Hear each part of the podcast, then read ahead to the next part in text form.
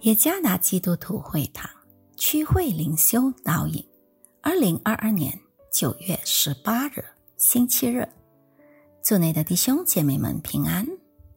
今天的灵修导引，我们将会借着圣经《约翰福音》第四章三十五到三十九节来思想今天的主题：使者的喜乐。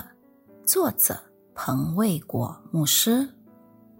约翰福音第四章三十五节：“你们岂不说到收割的时候还有四个月吗？我告诉你们，举目向田观看，庄稼已经熟了，原文做发白，可以收割了。收割的人得工价，继续五谷到永生，叫撒种的和收割的。”一同快乐。俗语说：“那人撒种，这人收割。”这话可见是真的。我猜你们去收你们所没有劳苦的，别人劳苦，你们享受他们所劳苦的。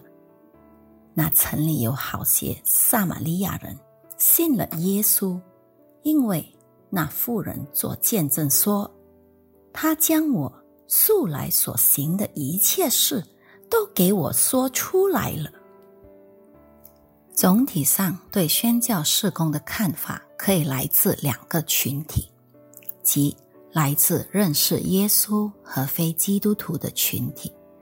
某些非基督徒群体将宣教工作视为一种威胁，对某些社区的存在造成干扰。以至于他们试图拒绝、抵挡以及限制每一次的宣教运动。与此同时，基督徒群体本身也认为宣教工作是很特殊的、困难重重的，以及充满挑战的。所以，参与宣教事工的必须是那些已经在精神上、属灵上。以及身体上装备好的人，从属灵的语言来说，就是那些已经装备好、准备遭受苦难的人。其概念有何影响呢？其理解有何影响呢？其理解对于宣教工作有何意义呢？如果基督徒对宣教工作的现实有正确和客观的看法，那是明知之举。对于那些忠于自己使命的人，会有特别的价值和非凡的奖赏吗？今天的灵修经文里，试图关注于宣教工作的某一方面。如果想要在宣教工作中获取成功，宣教工作确实需要坚韧不拔的精神。成熟的灵命和强健身体的装备，宣教师已经亲身经历并见证了其现实。但在约翰福音第四章三十五到三十九节中，激励信徒们殷勤宣教的是，那些真正忠实而成功的开展宣教工作的人将会感到无比的快乐。耶稣强调，那些根据自己能力作为撒种的和收割的来开展宣教工作的人，将会获得快乐。参看第三十六节。宣教工作涉及许多人来完成，有些负责撒种的，有些则负责收割的。我们有的时候可以负责收割的。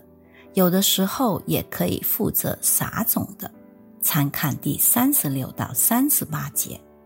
重点是，每个参与宣教工作的人都将会亲身体验到来自上帝的喜乐。我们必须切记，宣教工作是需要牺牲一切的，有时甚至包括我们的生命。因此。宣教工作必须从平衡的角度来看待，有牺牲，也有喜乐。让我们从平衡的角度来评估宣教工作。我们需要更加客观，这意味着我们不会优先考虑某个方面或范围。我们绝不能忽视宣教工作的真实情况，因为这两个方面确实存在。要是未能评估其平衡，将会导致许多人无法直接参与宣教工作。到目前为止，您是属于哪个群体呢？困难重重、充满挑战的宣教工作，将会从上帝那里得到喜乐的奖赏。愿上帝赐福于大家。